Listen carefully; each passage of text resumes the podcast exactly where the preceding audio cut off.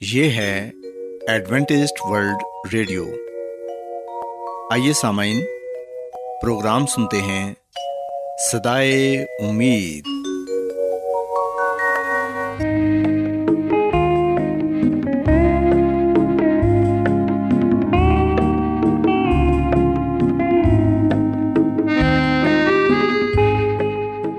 سامعین، پروگرام سدائے امید کے ساتھ میں آپ کی میزبان فرا سلیم اور صادق عبداللہ خان آپ کی خدمت میں حاضر ہیں۔ ہماری طرف سے آپ تمام سامعین کی خدمت میں اداب سامعین امید کرتے ہیں کہ آپ سب خدا تعالیٰ کے فضل و کرم سے خیریت سے ہیں۔ اور ہماری یہ دعا ہے کہ آپ جہاں کہیں بھی رہیں خدا مند خدا آپ کے ساتھ ہوں اور آپ کی حفاظت اور رہنمائی کریں۔ سامعین اس سے پہلے کہ آج کے پروگرام کو شروع کیا جائے آئیے پہلے پروگرام کی تفصیل سن لیں۔ پروگرام کا آغاز ایک گیت سے ہوگا اور اس کے بعد خاندانی طرز زندگی کا پروگرام فیملی لائف اسٹائل آپ کی خدمت میں پیش کیا جائے گا۔ اور سمعن پروگرام کے آخر میں خدا تعالیٰ کے پاکلام سے پیغام پیش کیا جائے گا۔ تو سمعن آئیے آغاز اس خوبصورت گیت سے کرتے ہیں۔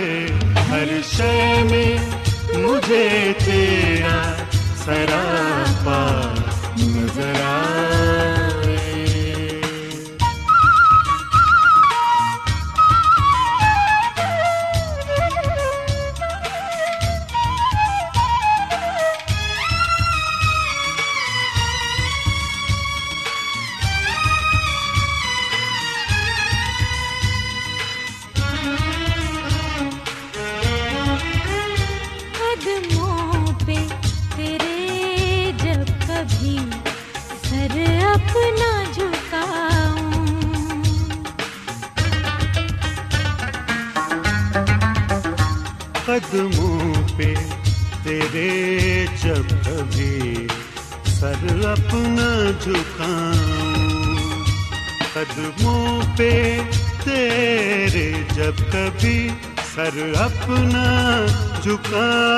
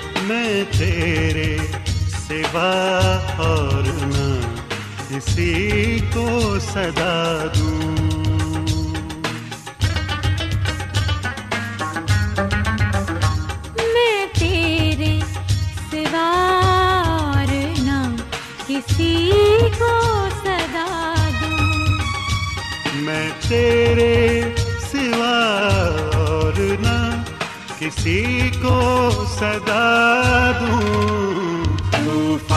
میں مجھے تو ہی کنارہ نظر آئے۔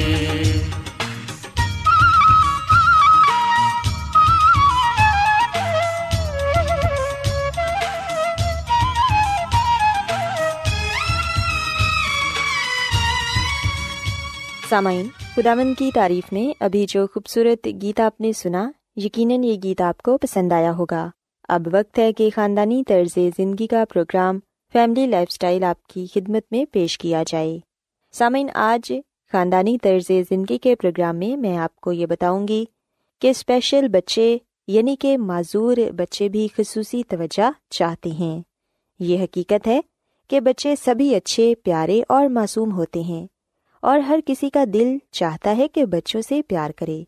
کچھ بچے ایسے بھی ہیں جو کسی بیماری یا معذوری کا شکار ہو جاتے ہیں۔ مثلاً، پولیو کے حملے سے بچوں کے اعضا نکارا ہو جاتے ہیں۔ جسمانی طور پر، معذور بچوں کو مصنوعی اعضا لگا کر چلنے پھرنے کے قابل بنایا جا سکتا ہے۔ ایسے بچے بیساکھیوں کے سہارے چل پھر سکتے ہیں۔ اور کچھ بچے ایسے ہوتے ہیں جو پیدائشی طور پر بینائی سے محروم ہوتے ہیں۔ مگر ایسے بچے ان بیماریوں کے عادی ہو کر زندگی بسر کر لیتے ہیں۔ ایسے بچے تعلیم بھی حاصل کرتے ہیں اور دنیا میں نام بھی پیدا کرتے ہیں۔ ایسی بہت سی مثالیں موجود ہیں کہ جسمانی لحاظ سے معذور بچوں نے اپنی اس کمزوری کے باوجود تعلیم کے میدان میں نمایاں کامیابی حاصل کی۔ اور پھر یہی بچے بڑے ہو کر ڈاکٹر، پروفیسر یا پھر سائنسدان بنے، جبکہ بینائی سے محروم بچے بھی تعلیم حاصل کر لیتے ہیں۔ ہاتھوں کی انگلیوں کی مدد سے الفاظ اور ہنسوں کی پہچان کر کے پڑھ لکھ سکتے ہیں۔ ایسے بچوں کی محسوس کرنے کی حص بہت تیز ہوتی ہے۔ لہٰذا وہ ہر چیز کی آواز سن کر یا ہاتھوں سے ٹٹول کر اندازہ کر سکتے ہیں۔ اسی طرح سامعین، ذہنی طور پر معذور بچے سن سکتے ہیں، دیکھ سکتے ہیں اور محسوس کر سکتے ہیں۔ اور یہ بھی سمجھ سکتے ہیں کہ ان کے ارد گرد کیا ہو رہا ہے۔ چونکہ دماغی طور پر معذور ہوتے ہیں۔ اس لیے ان میں بولنے اور سمجھنے کی صلاحیت نہ ہونے کے برابر ہوتی ہے۔ سامعین، یاد رکھیں کہ انسانی ذہن ہی جسم کے پورے حصے کو کنٹرول کرتا ہے۔ جسم کی تمام حرکات و سکنات ذہن کے تابع ہوتی ہیں۔ اگر آپ ہاتھ ہلا بھی لیں تو ذہن کے فیصلے کے مطابق ہلاتے ہیں۔ ایسے اسپیشل بچے جب اسکول جانا شروع کرتے ہیں تو وہاں انہیں بہت سی مشکلات کا سامنا کرنا پڑتا ہے، کیونکہ ہر طالب علم جب وہ چھوٹا ہوتا ہے تو اسے اپنے ساتھی طالب علموں کے حوالے سے مسائل کا سامنا کرنا پڑتا ہے اور یہ سلسلہ بچپن ٹین ایج اور جوانی کے ابتدائی دنوں تک چلتا ہی رہتا ہے۔ لیکن اگر یہ کسی اسپیشل بچے کے ساتھ ہو تو اس کے اثرات منفی ہوں گے، کیونکہ یہ اسپیشل بچے سیکھنے کے عمل سے گزر رہے ہوتے ہیں۔ ساتھی طالب علموں کے منفی اثرات کی وجہ سے ایسے بچے دل برداشتہ ہو سکتے ہیں۔ اپنے آپ کو تنہا محسوس کر سکتے ہیں اور محض اپنی معذوری کی وجہ سے اوروں سے الگ بھی رہتے ہیں۔ ایسے ہم جماعتوں کے ساتھ دوستی کر سکتے ہیں جو منفی رویے رکھتے ہیں اور جو پڑھنے لکھنے میں کمزور اور باغیانہ خیالات کے حامل ہوں، کیونکہ وہ سمجھنے لگتے ہیں کہ اس طرح انہیں زیادہ قبولیت حاصل ہوگی۔ سامعین، اچھے رویے کے حامل طالب علموں سے وہ کچھ بھی نہیں سیکھ سکیں گے اور نہ ہی سماجی یا معاشرتی اقدار کا انہیں پتہ چل سکے گا۔ اس لیے ایسے بچوں کو خاص توجہ اور رہنمائی کی ضرورت ہوتی ہے۔ ایسے بچوں کے والدین ہونے کے ناطے اپنے بچے کو بتائیں کہ وہ انہیں باتوں پر عمل کرے جو انہیں گھر پر اور اساتذہ اسکول میں بتاتے اور سمجھاتے ہیں۔ والدین کو اپنے بچوں کو بتانا چاہیے کہ وہ اجنبی بچوں سے دور رہیں اور منشیات سے دور رہیں۔ سامعین، معذور بچوں کو نہ صرف اسکول بلکہ گھر پر بھی خصوصی توجہ کی ضرورت ہوتی ہے۔ اگر کوئی بچہ جسمانی طور پر معذور ہے، تو کوشش کی جانی چاہیے کہ اس بچے کے ساتھ بھی ویسا ہی برتاؤ کیا جائے جو دوسرے نارمل بچوں کے ساتھ کیا جا رہا ہے۔ اسے کسی طرح سے یہ احساس نہ دلایا جائے کہ تم میں یہ کام کرنے کی صلاحیت نہیں، یا اگر فلاں کام کیا تو تم اپنی معذوری کی وجہ سے اسے انجام نہیں دے پاؤ گے۔ سامعین، ایسے رویے بچوں کو بہت مایوس کرتے ہیں اور وہ احساس کمتری کا شکار ہو جاتے ہیں۔ ان میں قوت فیصلہ اور اپنی بات کا اظہار کرنے کی صلاحیت بھی ختم ہو جاتی ہے۔ وہ اپنے آپ کو ایک بیکار چیز سمجھنے لگتے ہیں۔ اور یہ ذہنی انتشار انہیں بہت سی نفسیاتی پیچیدگیوں میں مبتلا کر دیتا ہے۔ سامعین، اگر گھر میں دوسرے بچے بھی ہیں جو ہر لحاظ سے صحت مند ہیں تو والدین کا یہ فرض بنتا ہے کہ وہ گھر کا ماحول اور اپنے بچوں کی تربیت اس انداز سے کریں کہ بہن بھائیوں میں موجود اس معذور بہن یا بھائی کو اپنی معذوری کا احساس نہ ہو۔ دوسرے بہن بھائی اپنے اس بہن یا بھائی کے ساتھ ایسا ہی رویہ رکھیں جیسے وہ اپنے نارمل بہن بھائیوں کے ساتھ رکھتے ہیں، تاکہ اسے احساس نہ ہو کہ وہ اپنے بہن بھائیوں سے مختلف ہے سامعین، ہم دیکھتے ہیں کہ اسپیشل یا معذور بچے بہت ہی احساس ہوتے ہیں۔ لوگوں کی رحم بھری اور ترس کھائی نظروں کو فوراً محسوس کر لیتے ہیں۔ گھر یا گھر سے باہر ایسے لوگوں کو نارمل طریقے سے ہی ڈیل کرنا چاہیے اور انہیں یہ احساس نہیں دلانا چاہیے کہ وہ قابل رحم ہیں۔ ورنہ ایسا رویہ انہیں دل برداشتہ کر دیتا ہے اور وہ لوگوں سے گھلنے ملنے سے کترانے لگتے ہیں اور اپنے آپ کو سب سے الگ تھلگ کر لیتے ہیں۔ سامعین، ہمیں معذور افراد کی دیکھ بھال ایک بوجھ سمجھ کر نہیں بلکہ ایک احساس کا رشتہ سمجھ کر کرنی چاہیے۔ اس طرح نہ صرف اپنی ذات خوش اور پرسکون رہے گی، بلکہ ان معذور افراد کو بھی یہ احساس ہوگا کہ وہ اپنوں کی محبت کے درمیان جی رہے ہیں۔ اور یہ احساس ہی انہیں اپنی معذوری سے، لڑنے کی طاقت، ہمت اور حوصلے سے آگے بڑھنے کی جرت دے گا۔ سو سامعین، میں امید کرتی ہوں کہ آپ کو آج کا پروگرام پسند آیا ہوگا اور آپ نے اس بات کو سیکھا ہوگا کہ کس طرح آپ اپنے معذور بچوں کو توجہ دے کر ان کی ہمت اور حوصلے کو بڑھا سکتے ہیں۔ سو سامعین میری یہ دعا ہے کہ خدا مند خدا آپ سب کے ساتھ ہو اور تمام والدین کو یہ توفیق عطا فرمائی کہ وہ اپنے ہر بچے کی اچھی تربیت اور اچھی دیکھ بھال کر سکیں۔ کیا آپ بائبل کی مقدس پیشن گوئیوں اور نبوتوں کے سربستہ رازوں کو معلوم کرنا پسند کریں گے؟ کیا آپ دنیا کے ایسے رجحانات کے باعث پریشان ہیں جو گہری طریقے کا اشارہ دیتے ہیں۔ ایڈوینٹسٹ ورلڈ ریڈیو سنتے رہیے جو آپ سب کے لیے صدائے امید ہے۔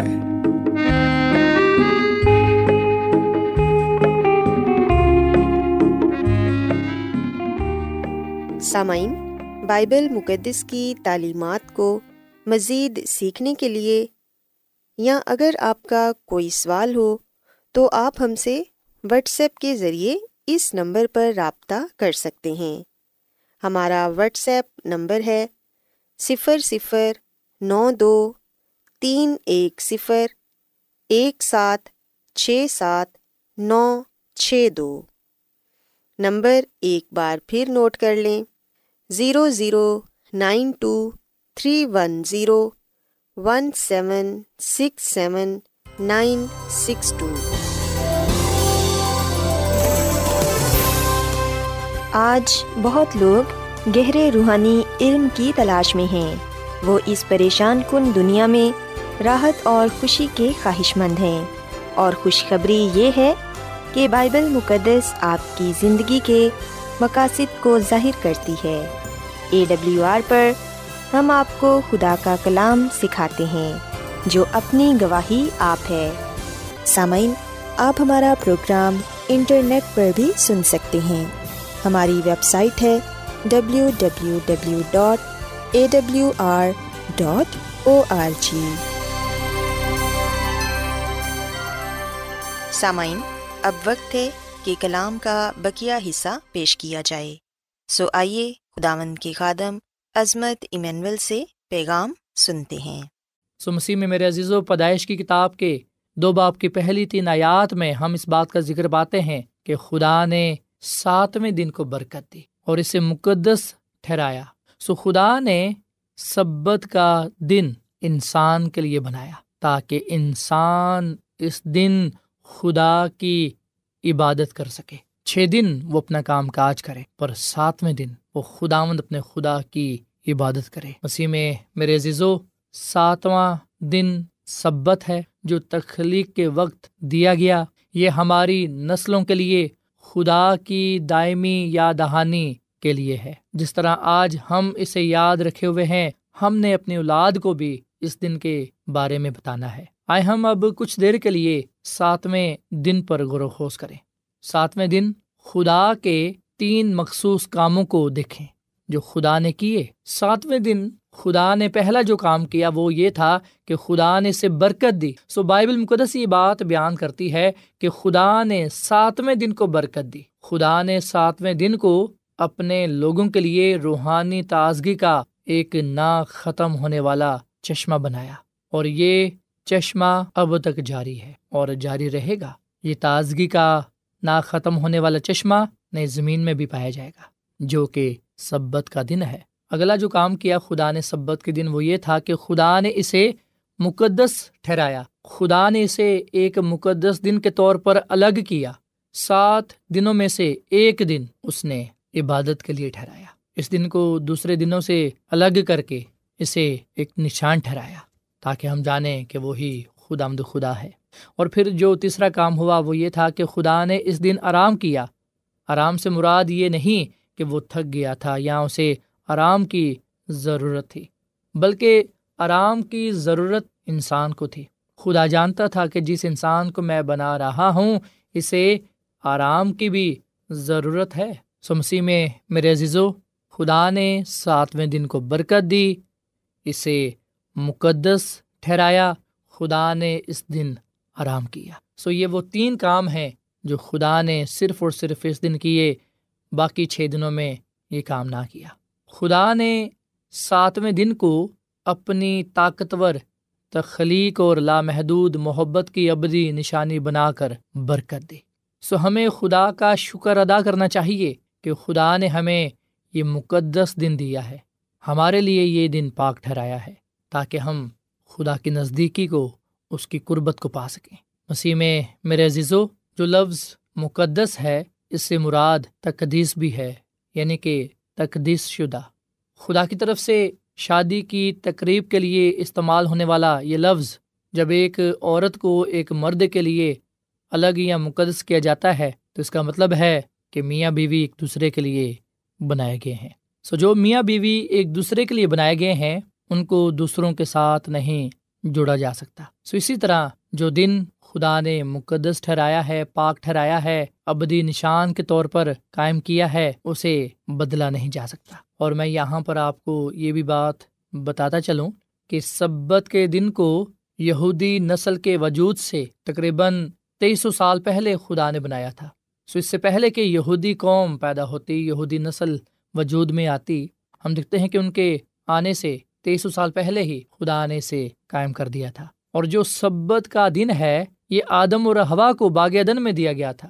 اس لیے ہم یہ کہہ سکتے ہیں کہ سبت کا دن ہر زمانے میں خدا کے لوگوں کے لیے ہے۔ ہر زمانے میں لوگوں کے لیے خدا کی تخلیقی طاقت کی ابدی علامت کے طور پر اسے رکھا گیا ہے۔ جب آدم اور ہوا باغ ادن سے نکلے، تو سبت خدا کی ابدی محبت کی یا دہانی کے طور پر رہا۔ سو بائبل مقدس کے پرانے اور نئے عہد نامہ میں سبت کا دن خدا اور اس کے لوگوں کے درمیان ایک نشان رہا ہے۔ سو اس سے پہلے کہ بنی اسرائیل کو سینا پر شریعت کے دیے جانے کے بعد اسے پاک مانتے، ہم دیکھتے ہیں کہ یہ دن تخلیق کے وقت سے ہی انسان کو دیا گیا اور شروع سے ہی لوگ اسے پاک مانتے آئے تھے۔ بہت سے لوگوں کا یہ خیال ہے، بہت سے لوگوں کا یہ ماننا ہے کہ کوہ سنا پر دی جانے والی شریعت سے پہلے سبت نہیں تھا۔ سو جو لوگ یہ سوچتے ہیں کہ بزرگ موسا کے دور سے پہلے سبت کا دن نہیں تھا، میں ان کے لیے اور آپ کے ایمان کی تازگی اور مضبوطی کے لیے یہ بتانا چاہوں گا کہ خروش کی کتاب کے سولہویں باپ میں ہم آسمانی من کے گرنے کی شاندار کہانی پڑھتے ہیں۔ خروش کی کتاب کے سولہویں باپ کی چھبیسویں آیت میں لکھا ہوا ہے کہ چھ دن تم اسے جمع کرنا پر ساتواں دن سبت ہے، اس میں وہ نہیں ملے گا۔ سو خدا کا کلام ہمیں بتاتا ہے کہ خدا نے اسرائیل کے لیے ایک معجزہ کیا۔ اس نے آسمان سے روٹی برسا کر ان کی ضروریات کو پورا کیا۔ یہ روٹی یا من سبت کے علاوہ ہر روز آسمان سے گرتا تھا۔ اگر بنی اسرائیل اپنے کھانے کی طاقت سے زیادہ جمع کر لیتے تو بچا ہوا حصہ خراب ہو جاتا۔ پر جو حصہ سبت کے دن کے لیے جمع کیا جاتا، وہ خراب نہ ہوتا۔ لیکن جب لوگوں نے نافرمانی کی اور جب وہ پھر سبت کے دن من کی تلاش میں باہر نکلتے، تو اس وقت خدامد خدا نے یہ کلام کیا خروش کی کتاب کے سولہویں باپ کی اٹھائیسویں آیت میں کہ خدامد نے ان سے کہا کہ تم لوگ کب تک میری شریعت کو ماننے سے انکار کرتے رہو گے سو مسیح میں میرے عزیز و بزرگ مسا کو خدا نے جو شریعت دی، وہ ہم خروش کی کتاب کے بیسویں باپ میں پاتے ہیں۔ پر ہم دیکھتے ہیں کہ یہ جو الفاظ ہیں یا یہ جو واقعہ ہے، یہ کوہ سینا پر دی جانے والی شریعت سے پہلے واقعہ پیش آیا اور یہ کلام خدا نے کہا۔ سو اس کا مطلب یہ ہے کہ کوہ سینا پر دی جانے والی شریعت سے بہت پہلے۔ دوسرے لفظوں میں ہم یہ کہہ سکتے ہیں کہ تخلیق کے وقت سے سبت کا دن موجود ہے اور اس کی شریعت بھی۔ پر ہم دیکھتے ہیں کہ تحریری طور پر خدا نے کوہ سینا کے مقام پر اپنی انگلی سے پتھر کی لوہوں پر لکھ کر خدا نے یہ شریعت بزرگ موسا کے حوالے کی اور بزرگ موسا نے قوم اسرائیل کو یہ شریعت سنائی۔ جبکہ پہلے لوگوں کے ذہنوں میں ان کے دلوں پر یہ نقش کی گئی تھی۔ جس طرح آج میرے اور آپ کے ذہنوں میں دلوں پر یہ نقش ہے۔ خدا کے دس کام جس کی ہم نے پیروی کرنی ہے، جس میں چوتھا حکم سبت کا ہے۔ سو کوہ سینا پر خدا نے اپنی انگلی سے پتھر کی لوہوں پر سبت کا حکم لکھا۔ اسی میں میرے عزیزو، خدا نے یہ حکام ریت میں دھل جانے کے لیے نہیں لکھے۔ خدا نے یہ پیغام کسی کاغذ پر نہیں لکھے کہ اسے آگ لگے اور وہ بسم ہو جائے اور لوگوں کو پتہ نہ چلے۔ خدا نے سبت کا حکم ایک کونے میں کاغذ کے ایک چھوٹے سے ٹکڑے پر نہیں لکھا، بلکہ خدا نے پتھر کی لوہوں پر اپنی انگلی سے یہ قوانین لکھے، یہ حکم لکھے، یہ شریعت لکھی جو دس کام کی شریعت ہے۔ خدا نے ہمیشہ قائم رہنے کے لیے شریعت لکھی جو کہ اخلاقی شریعت ہے، دس کام کی شریعت۔ سو ہم بائبل مقدس میں سے یہ دیکھ سکتے ہیں کہ خدا نے بزرگ موسا کو یہ لکھنے کے لیے بھی نہیں کہا اور نہ ہی خدا نے کسی نبی کو یہ لکھنے کے لیے کام سونپا۔ خدا نے کسی کو نہیں کہا، بلکہ اس نے خود اپنے مبارک ہاتھوں سے، اپنی مبارک انگلی سے ان حکام کو لکھا۔ سو اگر میں آپ سے سوال کروں کہ کیا خدا کی اپنی انگلی سے لکھے ہوئے قوانین مٹائے جا سکتے ہیں؟ کیا وہ تبدیل کیے جا سکتے ہیں؟ کیا ان کو ختم کیا جا سکتا ہے؟ آپ کا کیا جواب ہوگا؟ میرا یہ جواب ہے کہ ہرگز نہیں۔ وہ قوانین ختم ہی نہیں ہو سکتے۔ وہ شریعت نہ تو تبدیل ہو سکتی ہے اور نہ ہی بدلی جا سکتی ہے اور نہ ختم کی جا سکتی ہے، جسے خود خدا نے لکھا ہے۔ سو خروج کی کتاب کے بیسویں باپ کی آٹھویں آیت میں ہم یہ کلام پاتے ہیں کہ خدمد خدا نے فرمایا کہ یاد کر کے سبت کا دن پاک ماننا۔ سو مسیح میں میرے عزو خدا نے سبت کو پاک بنایا ہے، اسے مقدس ٹھہرایا ہے۔ اسے برکت دی ہے۔ سوال یہاں پر یہ پیدا ہوتا ہے کہ خدا نے ایسا کیوں کہا کہ یاد کر کے۔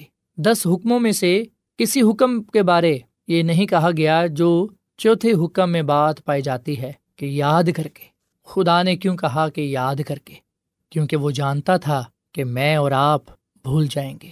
وہ جانتا تھا کہ ارتقا کے دور میں مرد اور عورت سبت کو بھول جائیں گے۔ وہ جانتا تھا کہ آخری زمانے میں بھی لوگ سبت کو بھول جائیں گے۔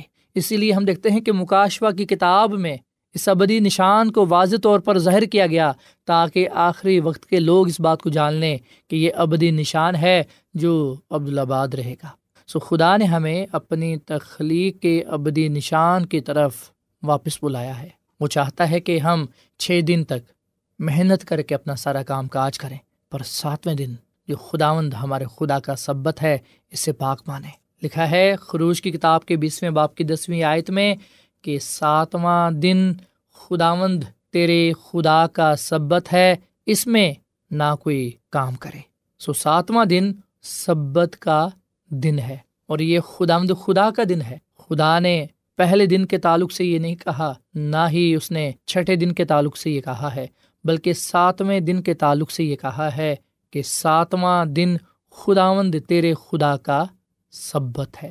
مسیح میں میرے عزیزو، جب ہم اپنی سالگرہ کا دن مناتے ہیں، تو ہم اپنی سالگرہ کا دن اسی دن مناتے ہیں جس دن ہماری سالگرہ ہوتی ہے۔ اسی تاریخ کو ہم اپنی سالگرہ کسی اور تاریخ میں نہیں مناتے۔ سو اسی طرح جو دن خدا کا ہے، ساتواں دن اسی دن کو ہم نے پاک ماننا ہے۔ سبت اس زمین کی، اس دنیا کی پیدائش کا دن ہے۔ سبت کا دن ہمیں بتاتا ہے کہ خدا ہی ہمارا خالق اور مالک ہے۔ خروج کی کتاب کے بیسویں باپ کی گیارہویں آیت میں لکھا ہے کہ خدا نے چھ دن میں آسمان اور زمین اور سمندر اور جو کچھ ان میں ہے، وہ سب بنایا۔ اور ساتویں دن آرام کیا، اس لیے خدامد نے سبت کے دن کو برکت دی اور اسے مقدس ٹھہرایا۔ سو مسیح میں میرے عزیزو، سبت کا دن کبھی بھی خصوصی طور پر یہودی دن نہیں تھا، بلکہ یہ دن تمام انسانیت کے لیے دیا گیا تھا۔ جیسا کہ دس حکموں میں جب ہم دوسرے حکموں کی بابت پڑھتے ہیں کہ تم قتل نہ کرنا، تو یہ جو حکم ہے صرف یہودیوں کے لیے نہیں تھا۔ یا یہ کہ تراشو ہی مورت کی پرستش نہ کرنا، اس کی عبادت نہ کرنا، یہ جو حکم ہے یہ صرف یہودیوں کے لیے نہیں تھا۔ اور پھر دس حکموں میں سے ہم اس حکم کو بھی پاتے ہیں کہ اپنے ماں باپ کی عزت کرنا یہ حکم صرف یہودیوں کے لیے نہیں تھا۔ سو جو خدا کے دس حکموں کی شریعت ہے، یہ پوری دنیا کے لیے ہے، چاہے ہمارا تعلق کسی بھی قوم سے، کسی بھی قبیلے سے، کسی بھی رنگ و نسل سے کیوں نہ ہو۔ چاہے ہم جو کوئی بھی ہیں، خدا کے جو دس حکموں کی شریعت ہے، وہ ہم سب کے لیے ہے اور ہم سب کو خدا کے حکم ماننے چاہیے۔ سامعین، کلام کا بکیا حصہ کل پیش کیا جائے گا۔ امید کرتے ہیں کہ آج کے پیغام کے وسیلے سے آپ نے برکت پائی ہوگی۔